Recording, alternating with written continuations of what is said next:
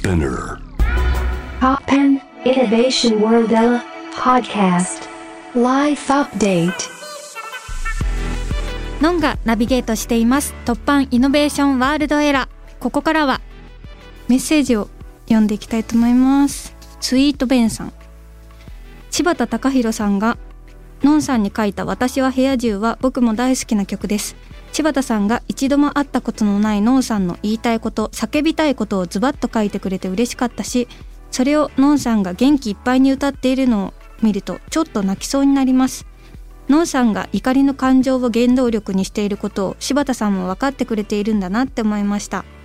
ノンさんが他のミュージシャンに楽曲を提供するときに心がけることや苦労することはありますか？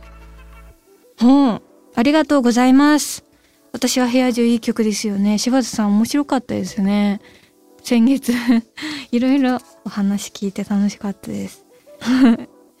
ノンさんの言いたいこと叫びたいことをズバッと書いてくれて嬉しかった。そうそう思えるんですよね。ノンが言いたいことだっていう風に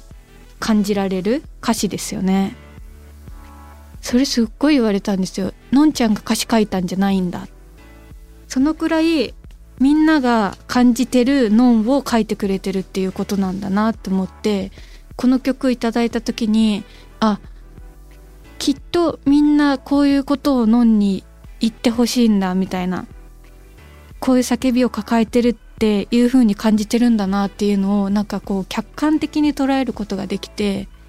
自分から湧き出てくる自分の知ってるノンじゃなくてみんなの見えてるノンっていうのを捉えることができてすごくなんかこう好きな曲だし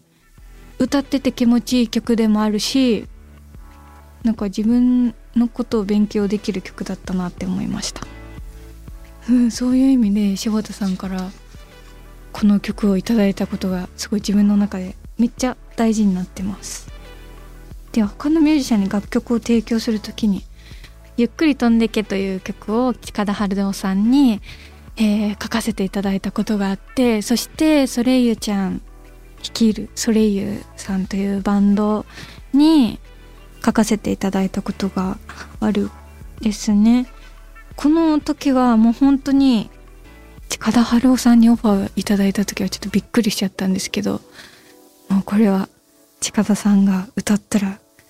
かっこいい曲を作り上げなければと思ってもう思いっきりあの近田さんのことを思い浮かべて作りました。ソレイユちゃんにも「ときめき」っていう曲を作ったんですけどソレイユちゃんが歌うってなった時にそのソレイユさんの方から「ソレイユちゃんこういう高校に上がったタイミングだったりとかその10代の心の動きだったりとかテーマをいただいてそのテーマを考えながら書きましたね。その時はなんかビートルズのようなロックな曲がいいなって思ってますみたいなそういうテーマいただいたのかな。うん。でそれで作りましたね。近田さんのに「ゆっくり飛んでけ」っていう曲を書いたんですけどすごいへんてこな歌詞なんですけど怒りまくってる。怒りをまき散らしてるみたいなそういうちょっとへんてこな歌詞を書いたんですけどもう近田さんの歌い回しがむっちゃ面白くてかっこよくてうわ近田さんが歌ったらこうなるんだってレコーディングに参加してしびれました、うん、音源ぜひ皆さん聞いてください。それゆうちゃんの時はそうもらったテーマをもとにそれゆちゃんのことを思い浮かべながらあの60年代のファッションだったりとかちょっとそういうアイドルチックな可愛さだったりそういうのを意識しながら作りました「ときめき」っていう曲なんですけど私が10代の時ってどういうものにときめいどういう風にときめいてたのかなとかなんかそういうのも混ぜながら書いた気がしますね。なんだろう私は感情の部分も入れてるけどなんか枠組みみたいなのをすごく考えながら作ってた気がします。近田さんの時はなんかよりファンタジックな感じでソレイユちゃんの時は等身大の女の子っていうのを掛け合わせて作った感じがしますね。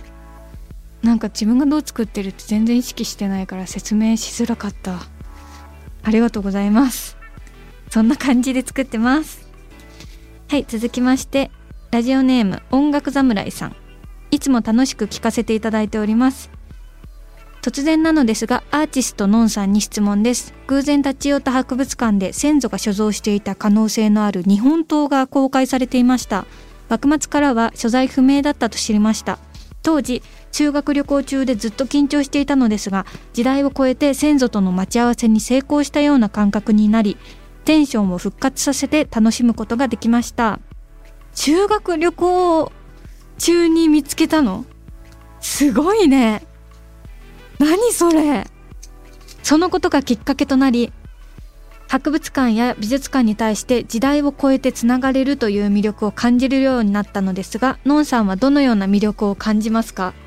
えちょっと待ってこれは特殊すぎるよ。え偶然なのかな？それとも自分の先ご先祖様ってことでしょ？偶然？すごいね。感動的ですね。そういう刀とか包丁とかって見られるんですよね。魅力を感じる人は。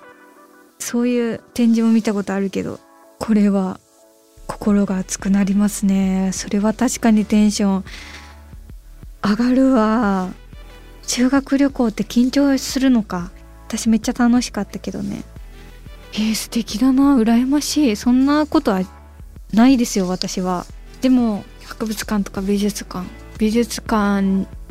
に行って好きな、えー、展覧会に行くのはすごく好きですね。私がすごく好きだった展示がゴッホ展でゴッホが最終的にああいうひまわりだったりとか後半のああいうタッチになっていくまでの奇跡を展示してる展覧会があったんですよ。上野のあのあ東京都美術館だ。でそれまでにやった手紙のやり取りだったりとかゴッホが影響されたビッグな画家とのやり取りこういうゴッホはこうこ誰に憧れてこういう手紙をあのやり取りしていたみたいなのとかが間に挟まってくるんですよ。その時代の流れを。でゴッホがすごいもう写実的な絵を描いてるところから始まって印象派が入ってきてみたいなだそういうのが時代の流れを感じられる展示になっててそれは確かに時代を超えてつながれる展示だったなって思いました。で病院の中でも書いてたっていうこととか、まあ、耳の話だったりとかそれがゴッホだけじゃなくてその時代を全部展示していくみたいな。だからゴッホ以外の絵とかも飾られててそれはすごく時代を感じましたね。面白かった。うん。だからそういう展示する人のセンスとかこの絵が来てるとかなんだろう。なんかその展示の面白さとかもすごくグッときますね。水木しげるさんの「百鬼夜行展」っていうのが、えー、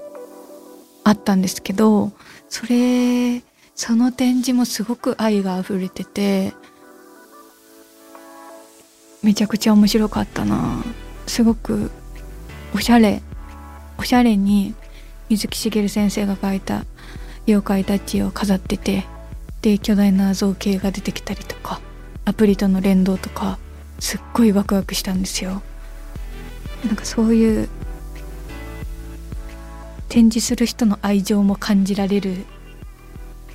ところがいいなって思います。好きな人が扱ってるからこの絵が好きとかこの人が好きっていう人が展示してるからなんかそういう愛情を感じられる場所でもありますよね。すっごい楽しい場所です。そんな魅力を感じます。あと生で見れるっていうのってすごいですよね。何十年も何百年も前の絵だったりとかを実際に生で原画が見れるっていうのがすごいなって思います。ルーブル美術館に行った時はもう宗教画がずらーって並んでるんですけどもう一枚一枚のパワーがなんだろう絵に込められてるエネルギーがすごくてあの宗教画なのでそういう背景神様の背景だったりとかどういう場面だとかもうそういうエネルギーが詰まった絵たちがずらって並んでて胃もたれしました。そういうパワーを持ってる場所でもあるなって思います。ルーブル美術館って一番疲れんじゃない？体力吸い取られますね。そういう場所でもありますね。はいということで皆さんメッセージありがとうございます。来年もよろしくお願いします。